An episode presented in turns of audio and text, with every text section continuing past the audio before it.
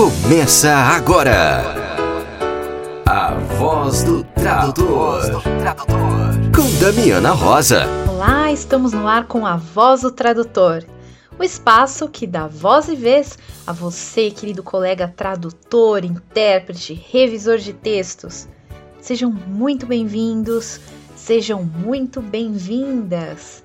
Aqui é a Damiana Rosa e nessa edição você vai ouvir. Traduza lança nova turma do seu curso livre de tradução médica aos sábados. Inscrições abertas para a oitava Jornada Científico-Cultural de Língua Francesa. O NB abre inscrições para curso de especialização em estudos amazônicos. Começou o Congresso da Bratis. A dica de leitura da Léxicos desta semana é o livro A Tradução de Quadrinhos no Brasil: Princípios, Práticas e Perspectivas. Danilo Nogueira alerta: a agência é o seu cliente. E a nossa pausa para o café é com a tradutora e intérprete Renata de Paula. Conversamos sobre formação, carreira, perrengues de intercâmbio. A Renata compartilha também conosco a sua vivência de fazer o mestrado em tradução na Irlanda e ainda sua valiosa experiência como intérprete comunitária em Dublin em meio à pandemia de Covid. E então, vamos lá? Daviana, quais são os assuntos desta semana? Traduza lança nova turma do seu curso livre de tradução médica aos sábados. Vamos ouvir o convite da nossa querida colega Kátia Santana. Olá, ouvintes da Voz do Tradutor. Aqui é a Kátia Santana do Traduza e hoje eu vim contar uma novidade para vocês. Atendendo a pedidos, o Traduza lança uma nova turma do seu curso livre de tradução médica em inglês-português, agora aos sábados. O curso está organizado em oito módulos de teoria e prática de tradução e duas aulas bônus, com professores renomados e especialistas na área da saúde. As aulas terão início no dia 7 de agosto e serão ao vivo 100% online é, a partir das 9 horas da manhã. Serão três aulas por módulo. O curso tem a carga horária total de 64 horas, com duração aproximada de 8 meses, e a coordenação está a cargo da professora Patrícia Jimenez. Para informações completas, acesse o nosso site www.traduza.com.br. A Universidade Federal do Amapá convida para a oitava Jornada Científico-Cultural de Língua Francesa. O evento é totalmente online e gratuito e acontece nos dias 9 e 10 de setembro de 2021. Para mais informações e inscrições, acesse Jornada Francesa uni.wixsite.com barra Jornada Francesa. Repetindo, Jornada Francesa uni.wixsite.com barra Jornada Francesa. O Núcleo de Estudos Amazônicos do Centro de Estudos Avançados Multidisciplinares da Universidade de Brasília abre inscrições para a primeira turma do curso de especialização em estudos amazônicos. As inscrições vão até o dia 30 de julho. O curso é público e grátis. Serão três trimestres de aulas, 28 professores com diferentes formações e experiências na Amazônia brasileira e internacional. As aulas terão início no dia 13 de setembro. Para mais informações, acesse neaz.unb.br. Repetindo, neaz.unb.br. E começou o Congresso da Associação Brasileira de Tradutores e Intérpretes, a Abrates. Desejamos a todos que estão participando nessa edição muito sucesso e deixamos aqui o convite para você enviar o seu relato das suas palestras favoritas e compartilhar com os ouvintes da Voz do Tradutor a sua vivência no Congresso. Para isso, basta enviar seu relato em áudio para 11 994 72 9914. Repetindo, 11 99472 9914. Leitura da semana com a editora Léxicos. Oi, pessoal, tudo bem? Eu sou a Thelma Ferreira, da Léxicos, e estou aqui com a dica de leitura da semana. A obra Tradução de Quadrinhos no Brasil: Princípios, Práticas e Perspectivas, dividida em três sessões, uma história em construção, as especificidades e outros territórios, é organizada por Kátia Hanna e Denis Silva Reis. E cada capítulo apresenta discussões de feras da área de HQ. O prefácio é de Bruno Porto e de John Milton, e o pós-fácio de Augusto Paim. Acesse nosso site e veja o folheável do livro. E aí, gostaram da dica? Se quiser adquirir nossos livros, acesse nosso site www.lexicos.com.br. Até a próxima. Um abraço. O avesso da tradução com Danilo Nogueira.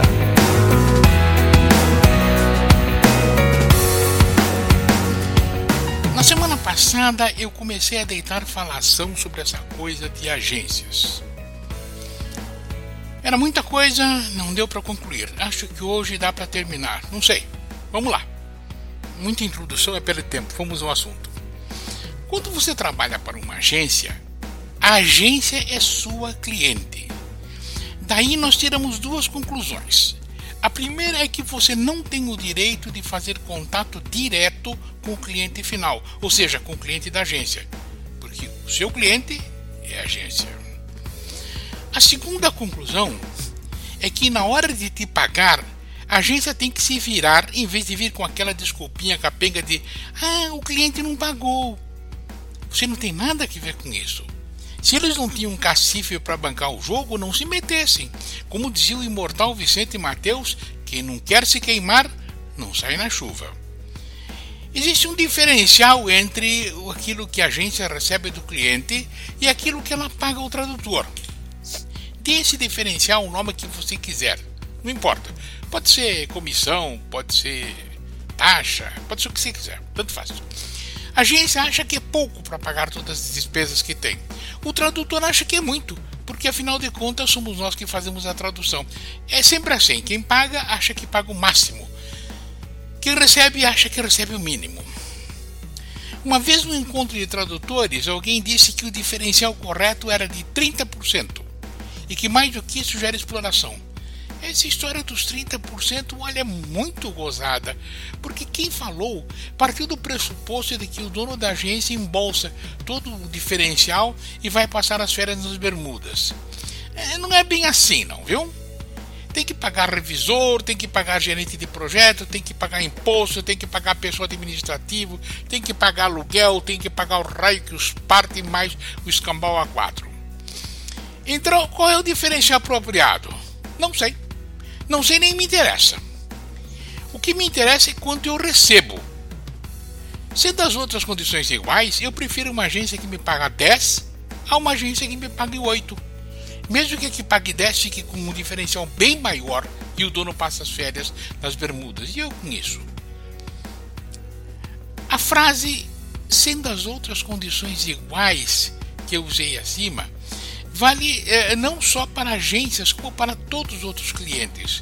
Por exemplo, se o pagamento for igual, prefiro trabalhar para quem me paga na data, em vez de ficar enrolando. Não, porque assim, o contador não veio, semana que vem, nós vamos fazer alguma coisa. Se o pagamento for igual, prefiro trabalhar para quem tenha bons revisores para melhorar nas minhas traduções, em vez de me perturbar com bobagem e assim por diante. Porque trabalhar com gente que atrasa pagamento ou que cria a casa por bobagem representa um custo muitas vezes oculto, mas nem por isso pequeno. É por essas e outras que, quando você chega a um nível de preços que se aproxima do topo do mercado para o seu par, tem que continuar a procurar serviço para poder se livrar dos clientes CID. CID, nesse caso, significa chatos, incompetentes e desonestos. Mas dessa questão nós vamos falar na semana que vem, porque por hoje já chega. Até lá e obrigado pela companhia. Ah, não, não, não, desculpe, antes que eu me esqueça, estou reativando o meu bloguinho. Para ver o que ando postando por lá, procure no Google Bloguinho do Danilo e venha me visitar. Pronto, agora chega de fato e até a semana que vem. Obrigado! Que tal uma pausa para o café? Na voz do tradutor, entrevista.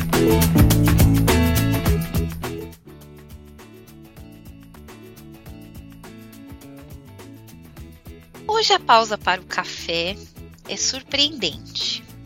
Começou com uma mensagem no LinkedIn de uma colega nossa que está lá do outro lado do Atlântico, dizendo que gostou muito de ouvir a, entrevista com a Kenzie Soldatelli e que ela se identificou com algumas questões, fez ela lembrar de várias coisas e ela escreveu um relato lindo lá no LinkedIn de uma experiência dela como intérprete. Eu falei, meu Deus, você precisa vir contar isso na voz do tradutor. E eu estou muito feliz porque ela está aqui, a nossa colega, tradutora e intérprete, Renata de Paula. Seja bem-vinda à Voz do Tradutor. Muito obrigada, Damiana. Muito obrigada mesmo. Eu estou assim, irradiante de, de participar, muito feliz, honrada e, e quero compartilhar né, um pouquinho da, da minha experiência, da minha caminhada e como estão as coisas por aqui também. Tá vendo? As ondas desse podcast chegam em Dublin. Que coisa incrível. Renata, antes da gente entrar nesse, nesse acontecimento, né, que você compartilhou lá no LinkedIn, eu queria que você contasse um pouquinho da sua história. Como você se descobriu tradutora e intérprete, né? Que nem todo tradutor é intérprete, nem todo intérprete é tradutor. Então, conta um pouquinho pra gente da sua história. Um, vou tentar resumir aqui. Hoje eu fiquei pensando como eu vou contar isso, porque é um emaranhado, sabe? É, eu ainda pensei assim, meu Deus, parece aqueles, aqueles jogos de tabuleiro, sabe? Que você joga o dado e você vai andando assim, não sabe onde vai parar, se vai voltar, se vai cair em qual casa vai cair. Mas, Porque... Renata, as linhas de Deus são tortas, entendeu? É. né? Deus escreve por linhas tortas, sim, Renata. Sim, é Precisa ter uma aventura. Na verdade, tudo começou, né? A minha primeira é, é, graduação, eu comecei a fazer letras em, em Belo Horizonte, né? Eu sou de Minas. É, eu comecei a fazer letras na Newton, na Newton Paiva, é, e só que por motivos financeiros eu tive que parar no segundo semestre, né? Eu não conseguia, acumulei uma dívida, não conseguia pagar as mensalidades e, tentei negociar, consegui negociar a primeira vez, mas depois foi virando uma bola de neve e, acabei tendo que parar mesmo. É, e, e, parei, fiquei um ano, né, sem, sem é, sem poder voltar e pensando o que eu ia fazer então. E aí, nesse meio tempo, não sei porquê, eu fui fazer um curso de, de enfermagem. Acho que porque a minha mãe era da área da enfermagem, né? E aí eu pensei, ah, ok, minha mãe tá na área, talvez seja mais fácil de conseguir um, um emprego. E, e, gostei do curso em si. Fiz acho que quase, quase um ano de curso eu gostava de aprender, estava super interessado no que eu estava aprendendo, mas é, quando chegou o período de, de todo mundo ir para achar um hospital para ir fazer estágio, a minha ficha caiu. Eu falei, que? Hospital? Meu Deus do céu. Não, não é o que eu quero. E fiquei naquela, por que, que eu não, não lutei para continuar o curso e tal? E acabei depois prestando um outro vestibular e começando tudo de novo fazer letras na UniBH. E aí foi até mais interessante porque quando eu estava fazendo na Newton era português e literatura, não tinha outra língua. E na Uni eu já tinha oportunidade de fazer português e, e o inglês, e, né, e as literaturas. Então comecei, consegui né, é, é, puxar algumas matérias que eu tinha feito na Newton, eliminar algumas coisas. E comecei na, na UniBH e depois, eu, quando já comecei, eu já comecei a lecionar em escola pública e a UniBH tinha um supletivo lá dentro, a CASDEC, e eu consegui uma vaga lá para ensinar é, o português é, e o inglês, e português, inglês, redação e literatura. E para mim foi uma experiência fantástica, porque eu me descobri mesmo, é o que eu gosto de fazer, o que eu gosto de fazer é ensinar. E é, nesse período, e principalmente né, pelo público que era lá, eram pessoas que estavam fazendo supletivo, funcionários da própria universidade ou, ou pessoas que moravam ali ao redor. E foi muito interessante. Quando eu terminei o, o, o quando eu terminei o, a faculdade, e eu pensei, puxa, eu nunca fiz um cursinho de inglês, assim, né? Eu, eu comecei na adolescência, mas depois não continuei, não deu para continuar. Eu queria, eu queria fazer, estudar agora, me dedicar ao inglês, porque eu, eu, eu lecionava, eu sabia gramática, mas eu ainda não sabia, eu não tinha aquela confiança, né, para poder falar, para poder. É, é, eu queria aprender mais. E aí eu decidi, eu falei, eu quero fazer um intercâmbio. Ó, agora eu vou, um eu vou, fazer um parênteses antes de você entrar no intercâmbio, uhum. porque dar aula é um, uma baita lição de vida, Sim. né? A gente que fez licenciatura, eu também fiz licenciatura, é, a molecada faz cada pergunta e a gente tem que estudar todo dia, no tempo uhum. todo, né? Então, eu considero que eu aprendi muito mais do que eu ensinei, eu acho. Sim. Porque Sim. a gente tem que estar tá com a gramática na ponta da língua, porque eles vão perguntando, mas por quê? E por quê, né? Eu não sei se você sentiu isso também, Renata. Eu senti, tanto é que quando eu consegui, na verdade, o que aconteceu? Caiu para mim assim, uma, uma, menina da minha sala conseguiu é, essa vaga e ela não teve coragem de ir. Ela não foi, ela não teve coragem de ir e ela chegou na sala e me falou assim, olha, tem uma vaga que é aqui na faculdade e eles dão um desconto pra gente na mensalidade. Você quer? Eu falei, claro que eu quero e é para dar aula no supletivo e tal, me explicou e falou assim, ok, eu já era para eu ter começado e eu não tive coragem de ir. Eu não tenho coragem nem de ir lá devolver o material. E eu falei, tá bom. E ela me deu o material e eu fui até a, a, né, a coordenadora do, do supletivo. E falei, expliquei tudo para ela e ela já estava super brava, porque ela já tinha mandado uh, os alunos para casa três dias, né? Porque o professor não aparecia. E aí ela me aceitou e me deu a, a chance e, e, ok. Mas no meu primeiro dia eu fui mandada para uma unidade que não era lá, era afastada, sabe? E eu fui, mas eu, eu entrei na sala e eu sentei no fundo da sala e fiquei. E eu não conseguia sair do fundo da sala. Eu estava tão nervosa, eu não conseguia e foi a sala foi enchendo, foi enchendo, deu horário, passou alguns minutos e todo mundo, ai, será que não vai vir de novo? Será que a professora não vem? E eu fui lá pra frente, me apresentei, mas eu tava, nossa Deus, muito, muito nervosa, muito é, insegura, né? E, mas aí aos poucos eu fui, né? Eu fui acostumando, eu fui aprendendo, eu vi que eu tinha que realmente a gente aprende muito mais, né? Eu tinha que correr atrás, eu tinha que estudar. E, mas foi uma experiência assim gratificante, principalmente pelo público-alvo, porque eram pessoas que trabalhavam o dia inteiro, pessoas que ou que não tiveram oportunidade de estudar lá no passado. A gente teve uma aluna que ela tinha 80 anos, formou com as melhores notas, sabe? Então ver a formatura dela com os netos, os filhos. E ela formou já aprovada no curso de jornalismo da, da faculdade. Então foi assim, tudo era muito gratificante, sabe? E aquilo ali foi me, é, foi me confirmando que eu falei, ok, é isso que eu quero, é o que eu gosto de fazer. Eu gosto de, de, de português, eu gosto de inglês, é, eu gosto de passar é, é, um pouquinho que eu vou aprendendo, eu gosto de passar para frente. Então acho que acho que essa é a minha área, né? E aí, quando eu terminei aí a, a faculdade, aí sim eu pensei, é, agora eu quero, eu quero me dedicar ao inglês, porque ainda não é um inglês muito bom. E aí eu pensei no intercâmbio. Então acabei indo para Londres é, para ficar pouco tempo, seria seis meses, e acabei ficando mais quase três anos entre idas e vindas, né?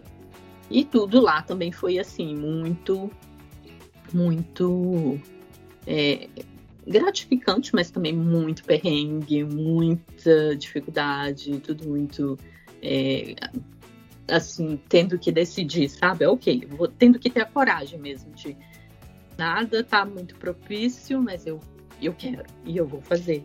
E, por exemplo, eu fiquei, eu decidi ficar um tempo a mais e renovei, mas eu já não tinha, eu não tinha trabalho, o meu dinheiro já tinha acabado e eu consegui um trabalho é, lá limpando o, o, o banheiro de um, de um hospital e só que eu já não tinha mais nada de dinheiro. Então, eu, e geralmente eles têm um tempo de, Eles ficam com duas semanas do seu pagamento para você não sair assim do nada, né?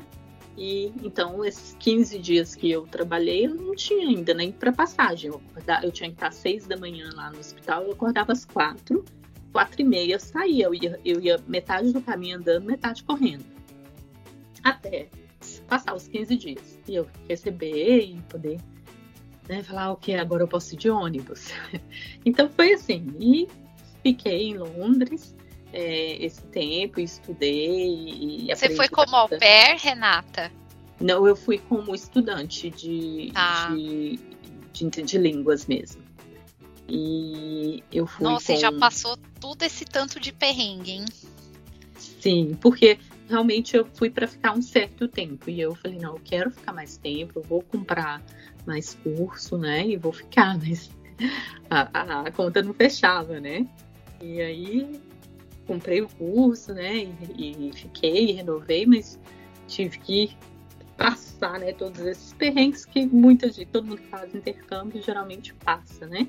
Eu adoro assistir aqueles canais no YouTube de perrengues de de intercâmbio. Adoro. Quando a gente vai, por exemplo, eu fui a primeira vez, eu estava bem mais nova. Então, primeiro é como se estivesse no filme. Eu falava assim, ó, no fim tem que dar certo. Igual no filme, no fim vai dar certo.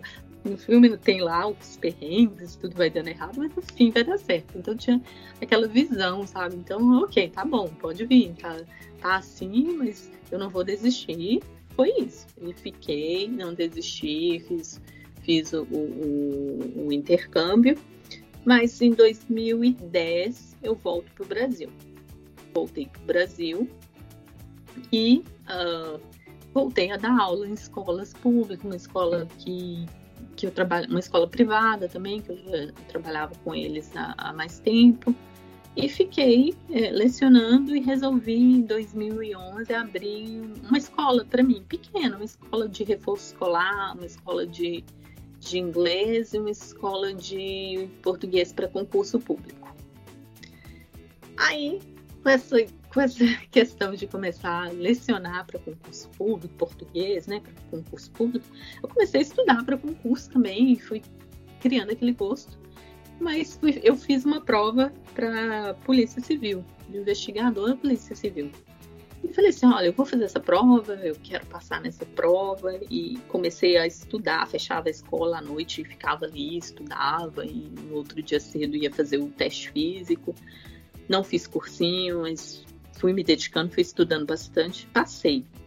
Passei, 2000, foi 2014 e tal, mas a, a nomeação não veio, demorou muito a vir. Teve a questão da crise econômica, o governador de Minas teve que fazer uma não, não podia nomear novos cargos. E eu tava ali assim, ai meu Deus, eu não, não tô conseguindo ficar aqui. Eu preciso fazer alguma coisa. E aí eu falei assim, não, ok, vou fazer uma, uma pós. E eu fiz a pós. Na, na, tudo começou, né, a ligar para a área da tradução. Eu fiz uma pós na Estácio de Sá, né, com estudos da tradução. E aí fiz essa pós de é, um ano e, e, alguns meses, um ano e meio, um pouco mais. E uh, gostei, gostei, achei interessante e mas achei muito assim, terminei a pós e, e, não apareceu nada na área. Tentei algumas coisas e achava muito difícil. Achei o que todo mundo acha, principalmente quando a gente está né, no início, é, como eu, é, a gente acha às vezes quase impossível de como que eu consigo os contatos? Como que eu consigo é, algum trabalho, o primeiro trabalho, alguma coisa? E, ok, fiz, fiz o, o terminei o, após, fiz um cartão, né, de visita e tal, mas peguei algumas coisas na, na no, no, meu bairro, assim, às vezes por indicação, mas tudo ainda muito, assim, às vezes levando um, um, um cano daqui, uma pessoa aqui dali, eu, e fui, fui desanimando um pouco, sabe, com a área. Falei, ah, é muito difícil de achar os contatos, ou quando vem as pessoas, elas, é, é, às vezes você tem que passar, né, por essa questão de às vezes não ser pago, de, às vezes a pessoa é, né, te, te passar para trás mesmo. Então, desanimei um pouco e continuei só na minha área de, de lecionar. Mas aí, esperando o concurso, a nomeação. Mas eu tava eu, muito inquieta, eu falei assim, ah, eu quero de novo ir fazer algum curso fora. E comecei a olhar, né, queria é, muito ir fazer no Canadá, e acabei optando por Dublin e vim para ficar oito meses só oito meses e fazer um, um preparativo para o IELTS, fazer a prova e ir embora. E só que, por exemplo, quando eu vim, né, eu já, eu já era mãe e tal, e, e, o segundo intercâmbio não foi como o primeiro, que eu já ficava com aquela preocupação, eu deixei minha filha para trás.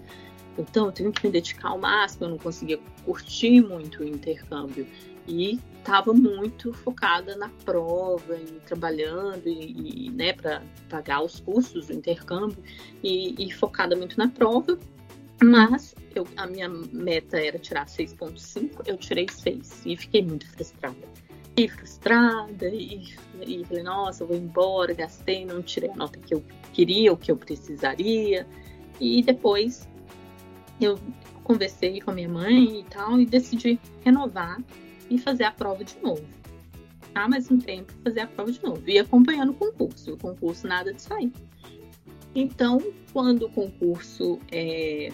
Então, eu decidi fazer o, o é, a prova de novo. Renovei mais oito meses e decidi ficar. E trabalhei, depois trouxe a minha mãe e minha filha para passear aqui um pouco e tal. E Fiz a segunda prova, tirei uma nota muito melhor, tirei 7,5, mais do que eu esperava que eu ia tirar. E aí, estava no finalzinho, falei, agora eu tô indo embora, então só vou aplicar aqui para ver se. Deixa eu aplicar para alguns mestrados aqui, né, na Irlanda, na Europa e tal. E acabou saindo, né, aceitaram é, um mestrado na área da tradução, era é, Translation Technology né, um, um mestrado na área da tradução ligado às, às ferramentas de tradução. E eu achei super interessante, né? Eu falei assim, nossa, que legal e tal. É, é, seria muito interessante a faculdade, uma das melhores faculdades de Dublin. E só que era muito caro também o mestrado. Era muito, muito caro. E aí eu falei assim, ah, eu acho quase impossível, não tenho essa grana toda. E eu falei assim, ok, mas eu vou tentar um empréstimo no banco daqui.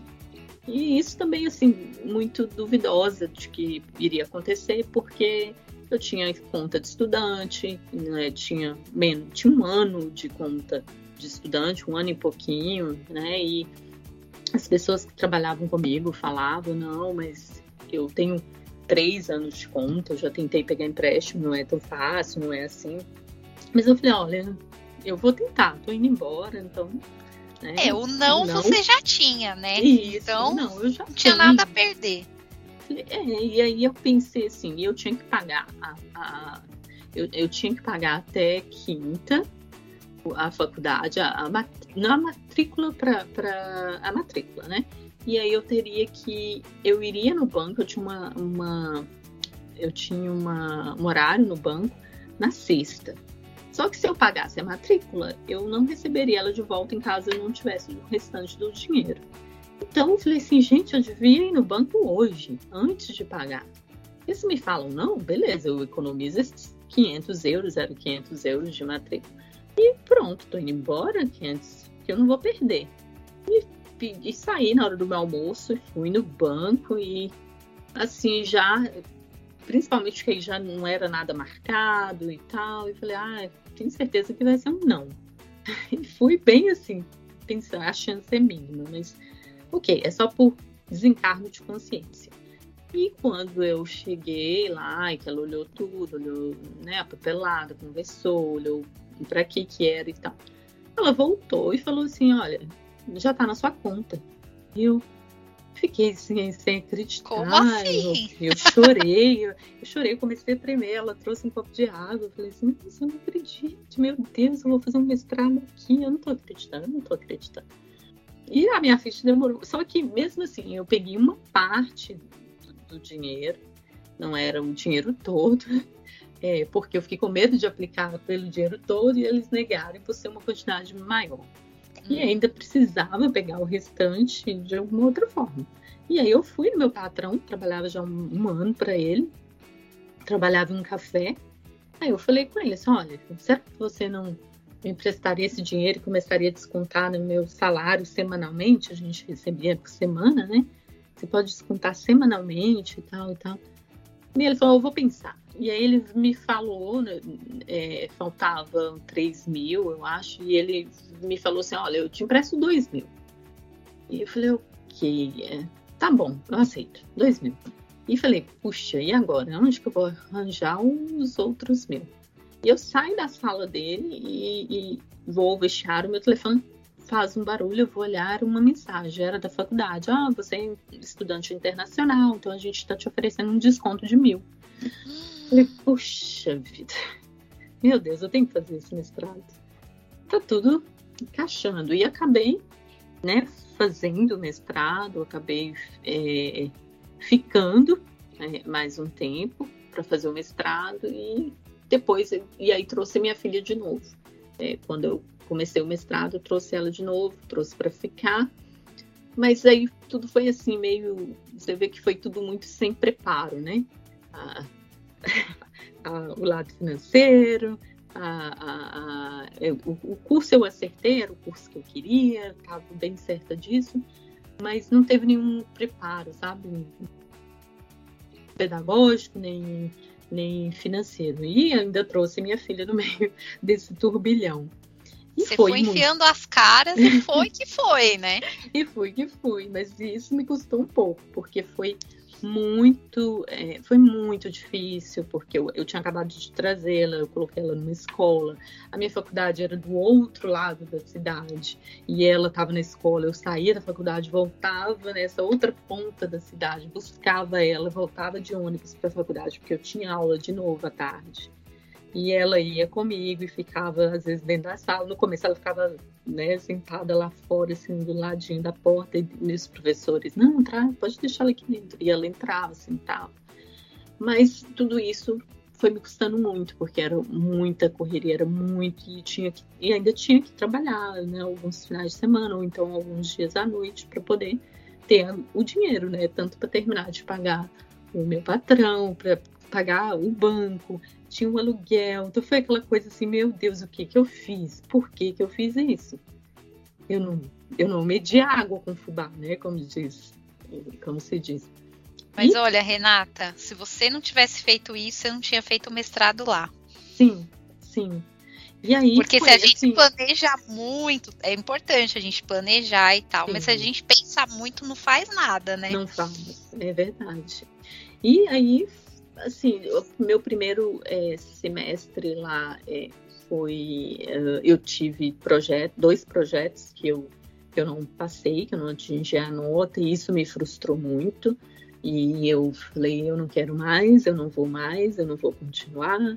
E, e, e veio aquela, aquela, aquele sentimento, assim, né? Aquele peso, aquele sentimento, aquela negatividade e tal. E eu realmente parei de ir, parei de ir para as aulas e liguei né, para a coordenadora e falei que eu não voltaria, que eu não que eu não estava dando conta, que estava sendo muito para mim, que eu estava me sentindo inútil, né? Que eu era burra, que aquela, aquele drama, sabe? E Você é virginiana, assim, Renata? Sim. Ah lá, gente, tá vendo? Depois falam que esse negócio de signo não funciona. Não, ó, Só pelo seu relato a gente já vê como você tem toda uma organização, é metódica, é perfeccionista, que eu acho que todo tradutor é um pouco, né? Minha filha fala muito isso. É porque você é de virgem. Eu falei que você sabe de signo. Ah, eu sei. Aí ela começa a falar. E às vezes bate, sabe? Com. Olha, com gente, ó. Gente, não, eu não perguntei a data de nascimento dela, não olhei, gente, mas só do relato.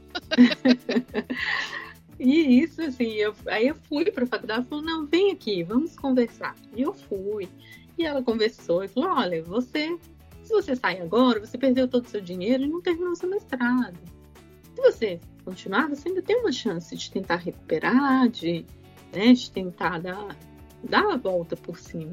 Eu, mas como que eu vou fazer? Eu tenho que repetir dois projetos além de todos os outros que estão vindo. Eu não vou dar conta, não sei o quê. Mas aí eu consegui, né? Eu consegui, eu comecei, eu consegui uma ajuda lá psicológica, eles me ajudaram, consegui uma ajuda pedagógica, eles me ajudaram como estudar, como que você está estudando, vamos entender o que está acontecendo. É, eu consegui uma ajuda financeira e, e, aí com essa ajuda financeira eu pude ficar é, dois meses sem trabalhar e me dedicar integralmente e foi um período que minha mãe também veio e estava aqui, e ela me ajudou com a Alice na busca da escola, com as outras coisas. E eu realmente pude me dedicar, e no segundo semestre eu recuperei as duas, né, os dois projetos e tive notas muito, muito melhores na, nas outras matérias. E aí eu também falei assim, mas ainda fiquei, sabe, sofrendo, olha, por que, que eu não fiz assim desde o começo? Eu não teria passado por tudo isso, né? E tal, então. Mas, Viu, mas a, sua, a sua orientadora foi sensacional, hein? Foi, foi. É, é, porque tem orientador que se você chegasse e falasse isso, ah, então tá bom, tchau, né? Tchau. Não, ela abraçou tua causa, né? Sim, sim, me ajudaram muito, muito. E eu realmente estava assim, já decidida, eu já não ia mais na aula. E a minha filha, ela ficava assim, você não vai de novo? E ela ficava me cobrando, sabe? Ah, então você vai desistir assim, não sei o quê. E isso também me ajudou muito. Puxa, não posso, o que, que eu vou estar passando para ela, né? Então, vai lá e desiste pronto, acabou. Falei, ok, vamos lá, vamos continuar. Fui. Só que quando aí chegou, estava quase no final, já estava começando a escrever a tese e faltavam dois meses para encerrar, o concurso lá de trás me chamou. E aí foi aquela. Eu fiquei perdida. Meu Deus, o que eu faço? Eu vou embora. concurso, né? Uma estabilidade, não sei o que. Fiquei muito perdida. Aí ligava para um, para outro, mas eram opiniões, né? De tanto para um lado quanto para o outro. E eu mesma não conseguia tomar uma decisão. Ficava naquela angústia. Quando faltava, acho que uma semana, né, para o dia da posse, e faltava alguns dias para para apresentação da, da, da, documentação, né, dos exames médicos, eu comprei passagem e fui. Fui para o Brasil, é, tomei posse, é, comecei a treinar lá no, né, dentro da Cadepol e, e a estudar e, e, ia tentando e comunicando com a Cadepol, tentando ver se eles eles me liberariam dois meses para eu voltar, terminar o mestrado né, trazer a Alicia comigo de volta e ficar na, na Polícia uhum. Civil como investigadora. E eles, não, repro, é, eu pedi, fiz o pedido três vezes, três vezes negado, fui atrás né, do coordenador, fui atrás, fui ao, ao topo e nada, não consegui. E eu desesperada eu não posso perder esse mestrado, me custou muito, como que eu vou perder? Voltei, já tinha passagem, né, um dia de volta, nesse meio tempo achei que já teria resolvido lá, não consegui, voltei para cá, tentei começar a resolver aqui com a faculdade, o que, que eu vou conseguir resolver aqui? E não consegui também. Não, você tem que terminar, não, a gente não consegue. E, por fim, eu acabei tendo que. Eu decidi ficar e terminar o mestrado. Falei, olha, eu comecei, isso não pode ficar sem terminar me custou muito, eu sofri muito por isso. Eu não sei, era uma coisa que eu tava querendo muito. Foi a história de como foi. falei, eu vou passar nesse concurso, e passei, e queria. mas eu não queria perder o mestrado também. E aí eu falei, ok, uma coisa ou outra eu vou ter que perder, vou ter que saber abrir mão de algum, alguma coisa. E fiquei. Fiquei aqui é, para terminar o, o, o mestrado, mas nos primeiros meses eu fiquei muito frustrada com a minha decisão, porque eu ainda trabalhava, trabalhava à noite num, uma, uma é, a gente trabalhava em um, um, galpão, carregando caixas de uma loja, sabe? E, e estocando. E a noite inteira carregando, carregando aquelas caixas super pesadas. E eu falei, meu Deus, eu não acredito que eu fiz isso, eu não acredito. Eu e, podia assim, estar lá no Brasil com E aí eu fui me martirizando, eu não acredito que eu fiz isso. Mas nesse meio tempo também, eu, né, eu já pegava algumas coisas de tradução. Consegui uma agência logo quando saiu o concurso, eu tinha acabado de conseguir uma, o primeiro trabalho com uma agência, que foi ir ao hospital. É, e esse hospital, ele é, né, é, é, um, é um, um, hospital especializado né, em olhos e, garganta e ouvido. E eu fui, né, para a primeira, estava um pouco nervosa, mas foi, foi tudo tranquilo, eu consegui fazer tudo é, como esperado e perdi aquele aquele medo gigante, né? Falei, o que? É só me preparar e tal. E foi indo. Eles. Eu fiz o primeiro trabalho, e aí eles, eles começaram a me chamar mais vezes, é, e eu comecei a fazer é, o trabalho no hospital, uma clínica também de terapia, e depois um, uma, uma ONG de refugiados, de, principalmente também é, trabalho de terapia, né? E também prisão e, e também tradução para imigração, né? Quando no aeroporto. E assim, esse, mas mesmo assim ainda muito é, esporadicamente, né? Ou, ou, seja, às vezes uma semana eu tinha até bastante, mas a outra semana não tinha, né? Que é o, é o freelance, né? Então isso ainda me deixava um pouco muito perdida. E, é, por exemplo, nesse no hospital eu vi muito essa questão do lado assim porque eu estava preparada eu preocupava eu pesquisava o que eu tenho né eu tenho que ser ético tenho que mostrar profissionalismo eu tenho que mostrar que eu sei né os termos e tal e tal mas aí quando eu né quando eu cheguei quando eu me deparei lá eu percebi muito isso do, não é só isso né eu tô do lado você está lidando com uma pessoa que está ali numa situação vulnerável, às vezes, e às vezes só por ser, só pelo local, né? Porque o local é uma cirurgia, às vezes, ou é uma consulta, mas é um local e também não é a sua língua. Então, Renata, é... é mas o que é legal é que a vida te preparou para isso, porque veja bem, você passou lá pela enfermagem lá atrás, né? Você foi trabalhar lá limpando o hospital, então quer dizer, você tá, sempre teve um laço né, seu Sim. com a área da saúde, né? Eu fiquei imaginando você fazendo enfermagem, né? Porque tradutor é, é um ser curioso. Sim. Né? Então eu imagino você questionando todas as nomenclaturas de todas as coisas, né? Aí quando chegou a hora de pôr a mão na massa, não. Não, não é para mim. As palavras que eu aprendi foram já o suficiente. é, não, falei, é. hospital? Não, não, não vou. Mas aí, quando você fez o curso de enfermagem, você, eles, eles falam alguma coisa assim lá sobre essa questão do, da, da relação com o paciente? Como é que é? Porque eu, eu já passei por duas cirurgias, né? Três, na verdade. Ai, meu Deus. E eu sei que quando a gente vai para o hospital, a gente sempre está vulnerável, porque sempre tem um medo, a gente geralmente tá com dor, ou tá com Sim. algum né, problema de saúde, ou tem aquela expectativa, ai, será que o meu procedimento vai dar certo? Será que a minha recuperação vai ser boa? Né? Então, é um momento de vulnerabilidade que a gente está colocando a nossa vida na mão das outras pessoas para fazerem uma coisa no nosso corpo que a gente Sim. entende mais ou menos o que vai ser feito, né? Sim. Você tem... Gente uma... né, que seja Mas feito.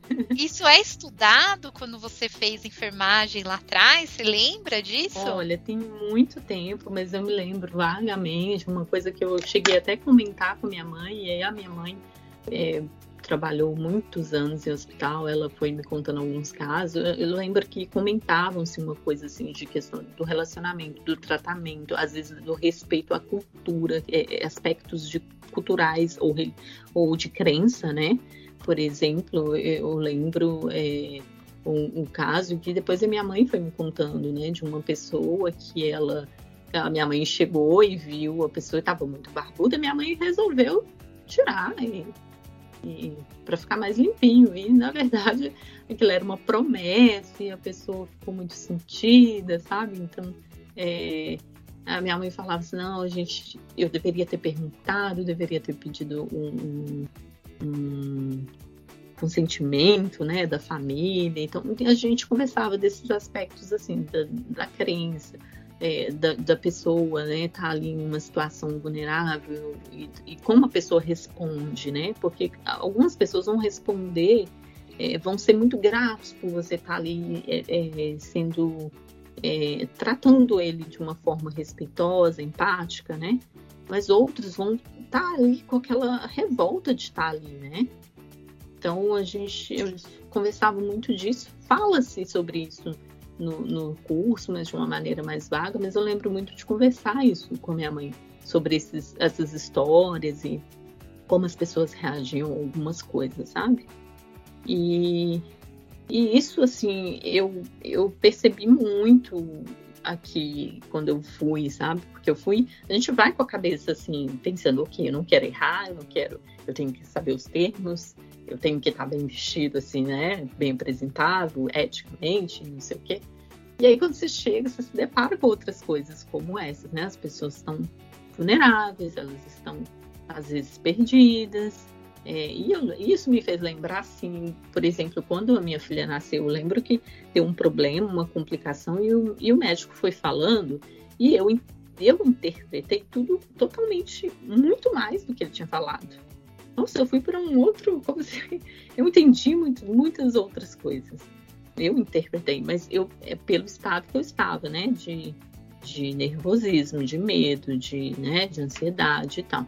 E aí eu comecei a perceber muito isso, assim, né? As pessoas, principalmente, elas não estão entendendo às vezes o que está sendo dito. E às vezes o médico começa a falar, ele começa a falar, falar, explicar os porquês. E aí, como tá demorando, às vezes só pelo fato de demorar, né, ele tá falando mais, é, a pessoa já é muito. começa até a te cutucar, né? Que é muito ruim, é muito. começa a desesperar, sabe?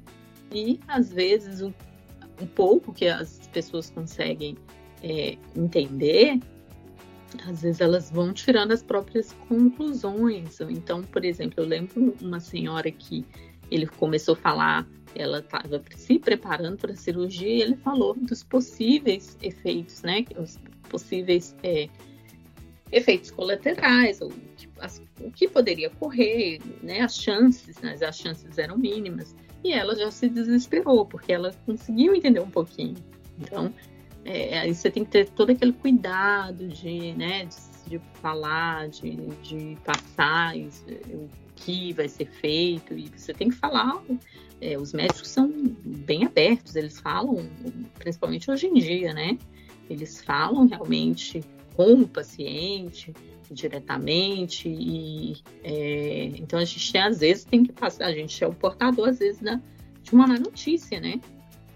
E, então a gente tem que ter esse cuidado de como que a pessoa vai estar recebendo, de como que você vai estar, né, tratando a pessoa e eu vi muito isso, principalmente, eu vi isso em vários ambientes, né? Eu vi isso muito no hospital, eu vi isso muito também, por exemplo, a primeira vez que eu fui fazer um intérprete que era de, um, era uma terapia e era eram coisas muito é, pessoais, sabe? E que talvez, por exemplo, é, às vezes a pessoa na própria língua talvez é difícil para ela se expressar, né?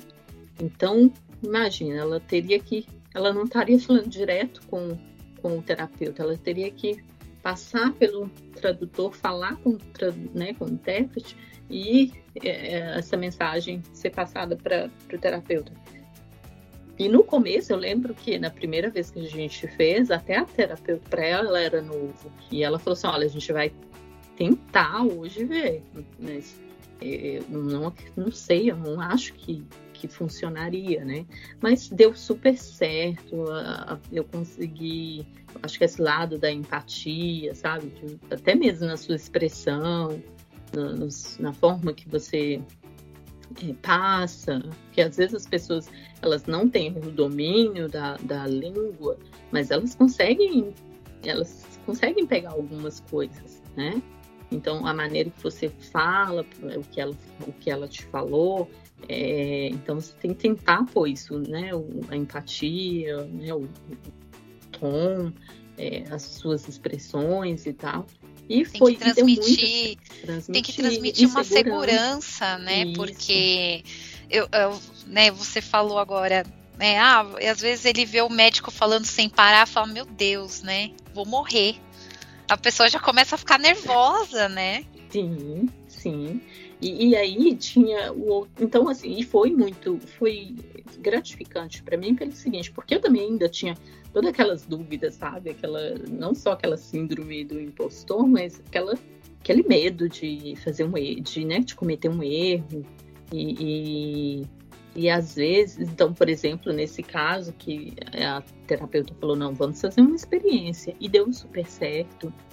E aí eu comecei a ter um feedback dela, porque ela ligava para a agência e falava, né, com o dono da agência, ah, mas eu quero que você mande a Renata. Então isso para mim era assim, é o que ah, isso é um feedback, né? Porque e aí eu fiz a tradução, é, a, um intérprete para para essa pessoa, né? Várias vezes. Então você vai criando uma conexão e vai fluindo, sabe? E aí eu lembro que no final, às vezes, é, eu teve uma vez que ela falou assim, é, né, a, a, terapeuta quis saber, né, como você está se sentindo, tendo que, né, que ter uma outra pessoa, né, é, na sala e a gente tem que fazer essa questão da tradução, então. E ela falou assim, nossa, às vezes eu até esqueço que, que ela está aqui. Então, assim, isso foi bom porque mostrava que ok, é, é isso que, né, em certos ambientes é isso, é, é fazer a ponte e às vezes eles se sentirem tão confortáveis que eles esquecem que você está ali. E outras vezes, eu acho que, por exemplo, na, no do hospital, ele sabia que eu estava ali com ele, né?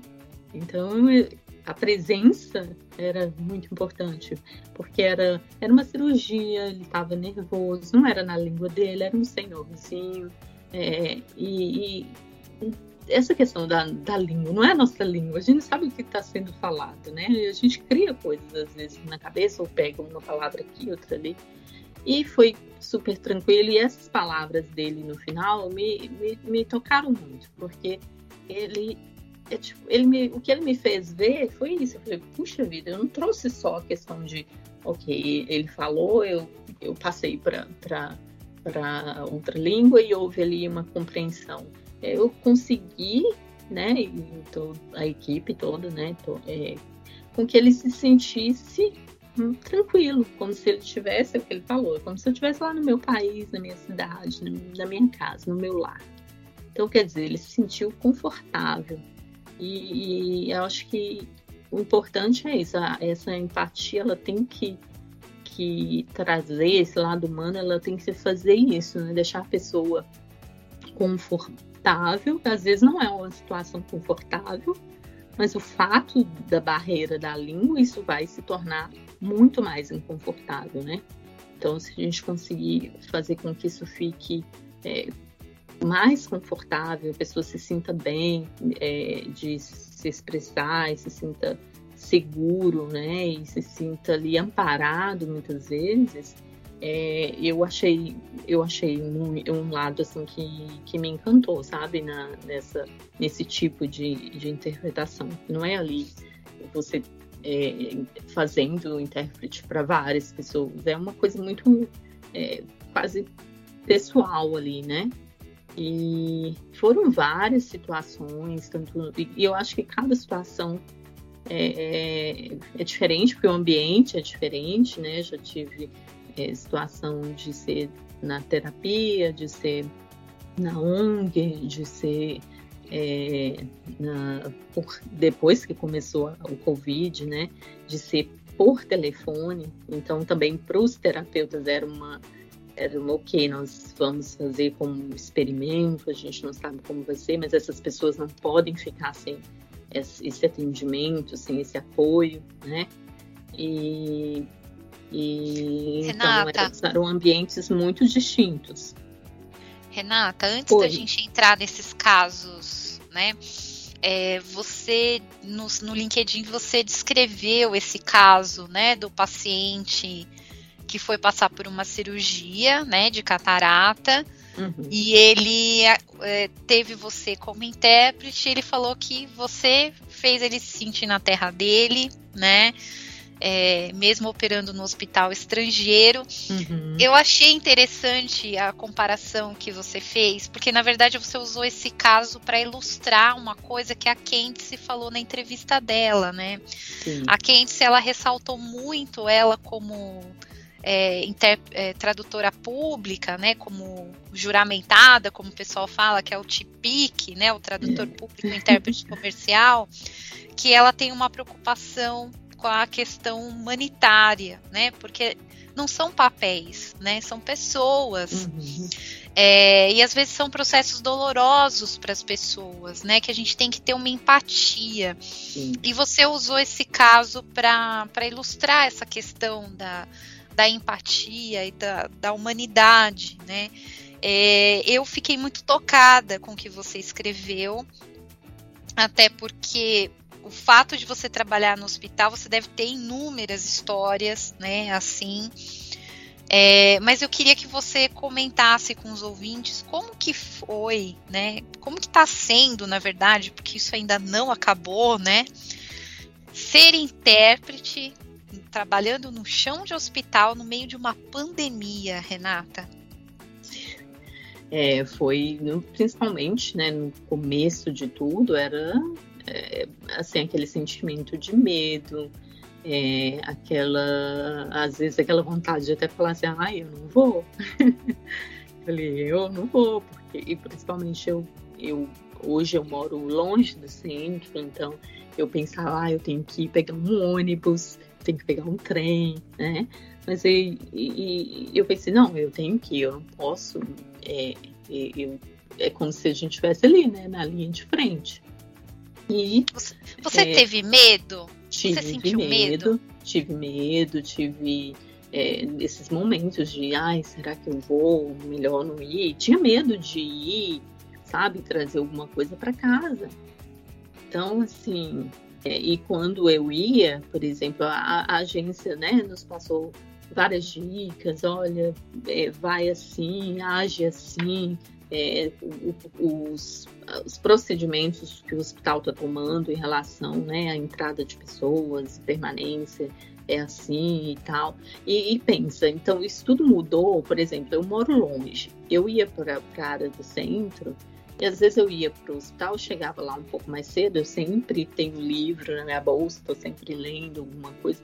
Eu levava um livro e sentava lá dentro, podia ficar dentro do aconchego do hospital pelo seguinte: às vezes estava muito frio lá fora, imagina que é muito frio. E aí eu mudou tudo. Você tinha que chegar exatamente na hora, você não podia chegar lá antes. É, e né, só, poder, só poderia entrar as pessoas. É, antigamente, por exemplo, eu, eu entrava, às vezes, eu, né, o intérprete, um, um parente da pessoa, porque a pessoa às vezes estava muito debilitada, e, é, e, né, e a pessoa que ia passar pela consulta, ou pela cirurgia, alguma coisa assim. E isso tudo mudou, não podia entrar, era o mínimo de pessoa entrando, né? Reduziram a quantidade de pessoas entrando todo aquele procedimento, né, de álcool em gel, de várias perguntas, de preencher formulários, é, de, é, né, de, de distanciamento, é, to, todas essas precauções, mas a gente ainda ficava assim, puxa, eu tô num hospital. E era, por exemplo, no começo, a gente estava dentro do hospital, então tinha pessoas doentes. E tinha gente tossindo, então assim, as pessoas tossiam e todo mundo. E a pessoa que tava, que a gente ia fazer o teste para ela também, ficava em pânico. Ai meu Deus, essa pessoa tá tossindo. Então era, aquela, era aquele sentimento assim de, de muito medo no ar, sabe? Você percebia isso. E não era fácil, então às vezes eu ia, às vezes eu ia, era uma, era, demorava, porque às vezes é um preparatório para uma cirurgia, então, então são vários exames, então eu ficava lá dentro várias horas. E isso, quando eu saía de lá, era aquela sensação assim: meu Deus, preciso tirar toda essa roupa, preciso tomar um banho, sabe? E aí ainda tinha que pegar um ônibus ou o metrô e tal, o trem, né? E quando eu chegava em casa, já, já tirava tudo, corria direto para um banho, mas com aquele medo de será que eu trouxe?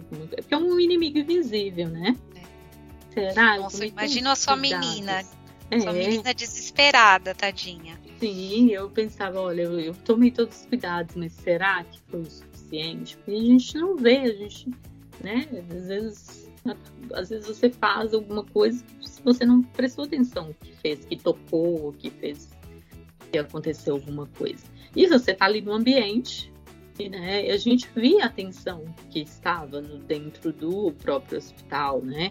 como as pessoas que estavam ali trabalhando também estavam, passavam essa, tinham esse, você percebia o medo, você percebia a, a tensão. Então, não foi fácil é, no hospital. E, por exemplo, nesse hospital, como era preparado, a maioria deles eram uma uma consulta para pós-operatória ou, uma, ou antes da operação é, ou a operação em si, e não tinha jeito, a gente tinha que estar lá, tinha que ser presencial.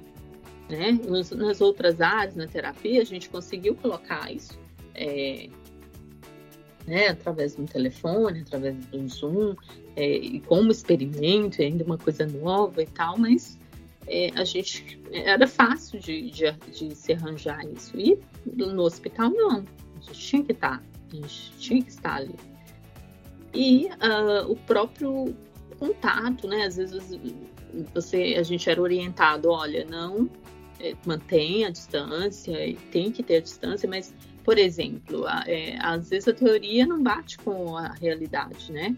É, então, os parentes não podiam entrar mais. A gente tinha que entrar sozinho com o paciente. E eu lembro uma senhorinha que ela estava, é, ela nova até, né? Acho que fase 157 por aí. Ela estava, devido a diabetes, ela estava perdendo as duas vistas. Ela estava assim em desespero de estar tá perdendo, mas ela realmente não estava vendo quase nada. Então ela precisava de apoio. Ela estava andando, ela, você tinha que apoiá-la, você tinha que ajudar ela a ir para um, sabe, para um, um canto e para o outro. E, tinha que fazer, como que ia deixar ela é, é, sozinha, né?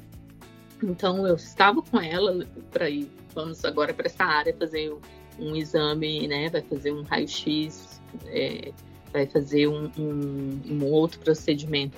Então a gente tinha que transitar e eu precisava segurar ela, segurar no braço dela, sabe? Então a gente ficava com medo, sim, né? tanto é para ela, né?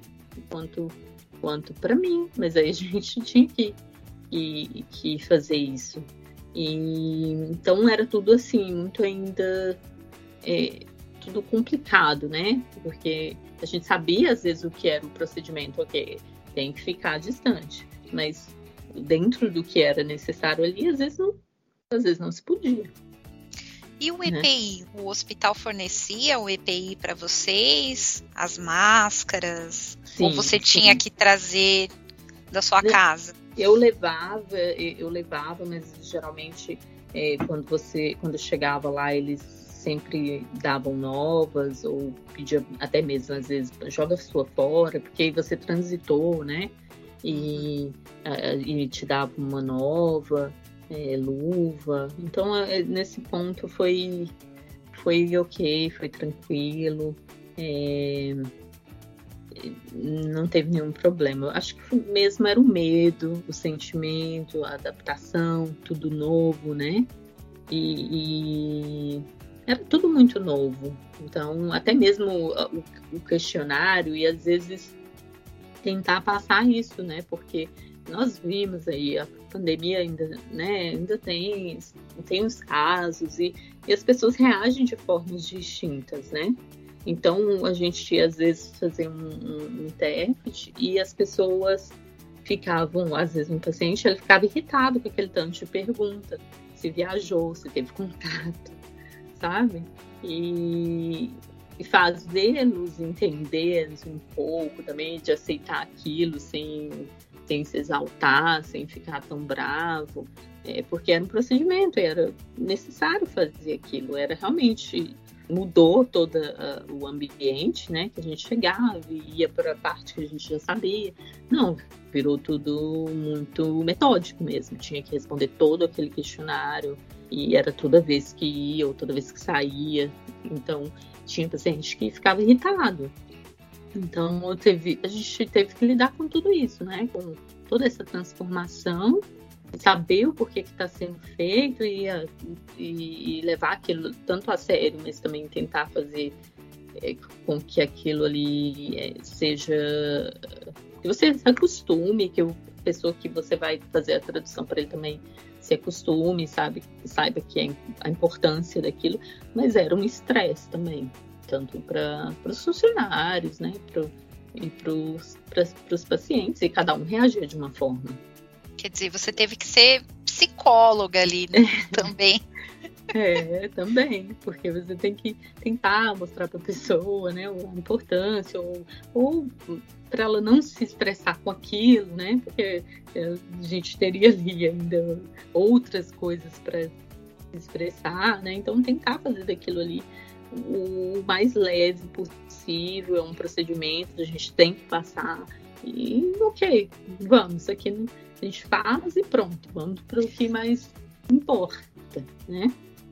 Então era e era estressante, não era não era fácil. E agora, Renata, como é que estão as coisas aí? Olha, agora as coisas aqui a gente já saiu, né, do lockdown, é, as coisas, a maioria das coisas já estão todas abertas, é, somente bares e pubs que ainda estão servindo somente do lado de fora. É, Tinha-se a previsão de abrir agora o lado de dentro, mas por causa da, da, da por causa da né, do novo vírus e alguns outros fatores. A variante, né? A agora variante, tá é. a Delta, a Delta Plus, Isso. né? Eles resolveram, é, eles resolveram é, adiar essa, essa abertura, né? E assim, eu acho que afetou também um pouco a, a, a tradução em si, os, os trabalhos. É, eu trabalho como freelance, então afetou é, né, a quantidade de assignments, de procura, eu acho que teve uma queda.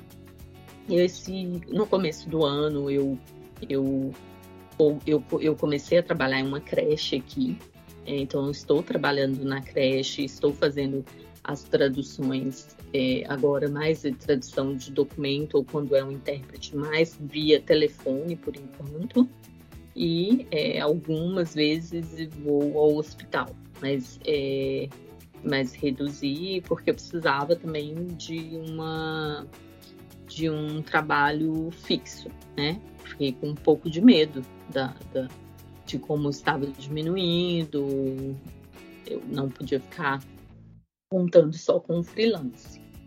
E é, tive aquela fase também, falei, ai, será que será que vamos vencer isso, né? De toda essa, essa questão do, do Covid, o medo, é, né? Os, como, como vai afetar a nossa profissão, mas também continuo assim bem confiante que, que a gente é o que a gente gosta, então a gente não desiste, sabe? É, sinto falta de quando eu estava dedicada é, em tempo integral, mas tive que tomar essa medida para poder continuar levando os dois, sabe? E o que é para mim também um pouco gratificante, porque eu estou numa escolinha e trabalhando com as criancinhas e volto àquela minha área de, da educação, mas é, continuo com a tradução, com os intérpretes, como, é, como freelance. E uma coisa que eu achei, por exemplo, que eu acho que gera da, da gente se preocupar com esse lado é, humanitário é que, por exemplo, eu lembro que essa família que eu traduzi para esse senhorzinho, sabe? Ele, depois, quando ele saiu do, né, da sala de, de tradução, de tradução, de, de operação, ele foi para um quarto e eu tive que ficar com ele, aí eh, autorizaram, né, a, a nora dele a subir e ele ele falou tão bem de mim para ela, sabe? Todo e contando, né, que ele se sentiu bem e tal. E, a, e depois disso, eles conseguiram o meu contato e eu já fiz vários trabalhos para eles pequenos, sabe? Como é, traduzir algum, algum documento, como é, ligar no hospital e marcar uma consulta, resolver algum procedimento, sabe? De, que envolva a tradução. Então, quer dizer, eles viram seu cliente e acabam sempre te indicando. Então, você colhe um fruto daquilo também. Legal. Não, legal. É, é interessante porque as pessoas no geral têm uma visão de que o tradutor ele é só tradutor de livro e o intérprete é só intérprete do Oscar, né? Não consegue entender que nós estamos em todos os lugares fazendo essa ponte de comunicação, né? E Paula, você, oh, desculpa, Renata, você uhum.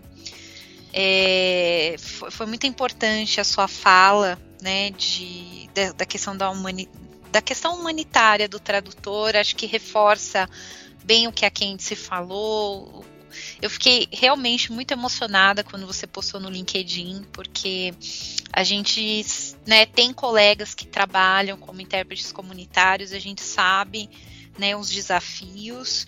Eu imagino você aí, né, no meio da pandemia.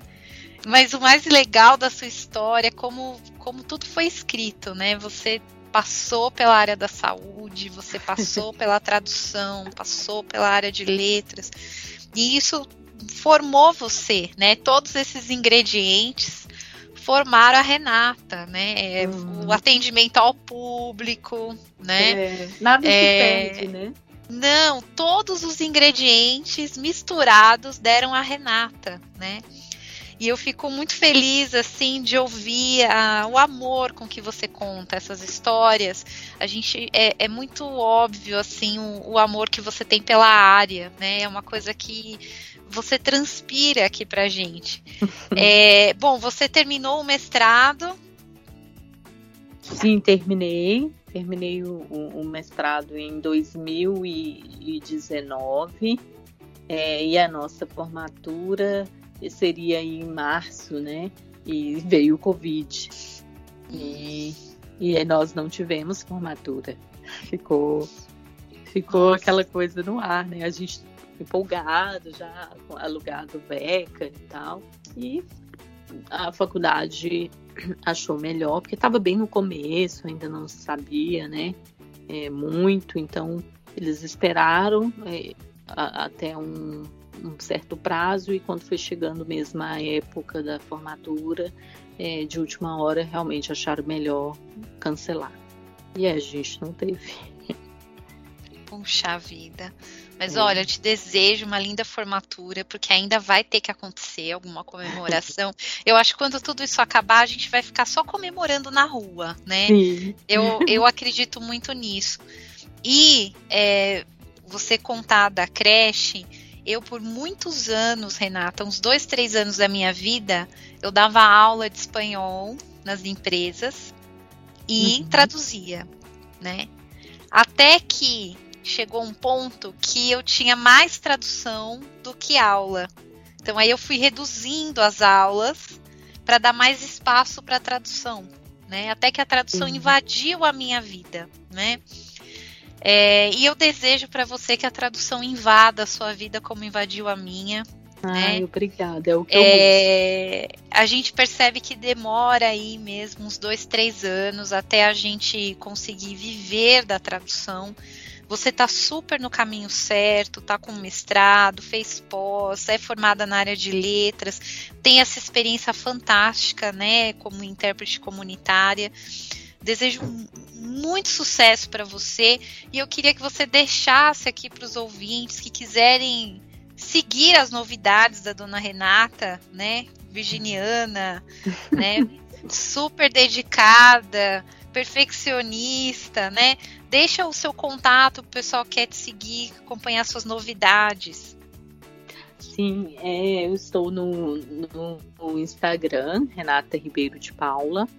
É, estou lá também com quando eu vim, né, eu fechei a minha escola no Brasil e, e continuei dando aula para algumas pessoas lá no Brasil e algumas pessoas que foram para os Estados Unidos e abri aí um Instagram, né, da escola online e é, você me acha lá também como é, True Life School of English é, e também Renata de Paula no, no LinkedIn.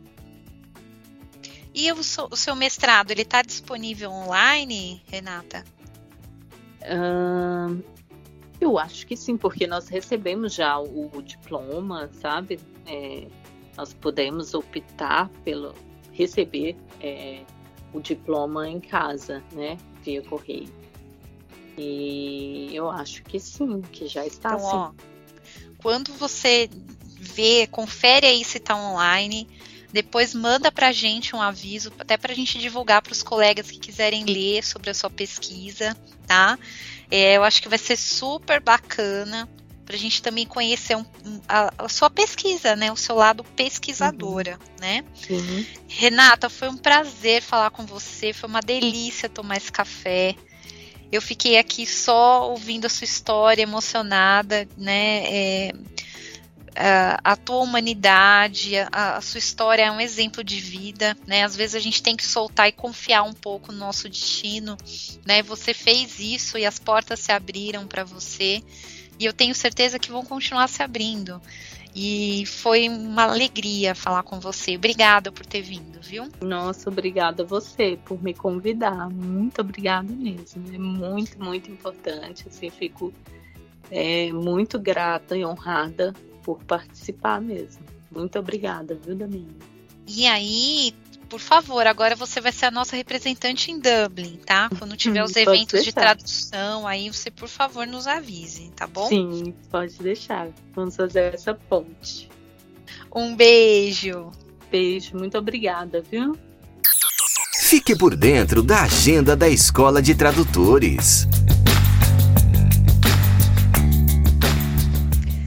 Dia 13 de julho, às 19h30, tem novidade na Escola de Tradutores. A oficina Tradução de Jogos de Tabuleiro com Luciana Bolsorini e Ivar Panazolo Júnior. Você já pensou em trabalhar com a tradução e localização de jogos de tabuleiro? Que tal atender esse chamado? Venha aprender e embarcar nessa jornada, ajudando a melhorar a qualidade das traduções dos jogos de tabuleiro no Brasil. Dia 15 de julho, às 19h30, tem tradução de abstracts com Marli Tog. Esse módulo se direciona a estudantes ou pesquisadores com domínio mínimo da língua inglesa B1, interessados em desenvolver sua própria habilidade de traduzir abstracts acadêmicos, através de aprendizado do gênero textual, com apoio da linguística de corpos e das ferramentas de tradução. Dia 26 de julho, às 19h30, tem Quero Ser Tradutor. E agora? Comigo, Damiana Rosa. Venha conhecer o mundo da tradução, as ferramentas e conhecimentos necessários e comece a atuar profissionalmente na área. Para mais informações e inscrições, acesse o nosso site www.escoladetradutores.com.br. Se você tem notícias relevantes na área da tradução, revisão e interpretação e gostaria de compartilhar com seus colegas, envie para nós em áudio através do WhatsApp 11 994 72 9914. Repetindo, código do Brasil 55 11 994 72 9914. Gostaria de rever os outros episódios da Voz do Tradutor? Acesse nosso site www.escoladetradutores.com.br barra podcast. Lá você confere todos os episódios, desde o primeiro, e você pode ouvi-los à vontade, é grátis. E lembrando que a voz do tradutor também está no Spotify e no Deezer. Você pode nos procurar por lá também. A sua voz é a voz do tradutor. E aqui é o espaço onde você tem voz e tem vez. Um grande abraço e até a próxima semana. Você acabou de ouvir a voz do tradutor. Na semana que vem tem mais, com a tradutora, intérprete e professora Damiana Rosa.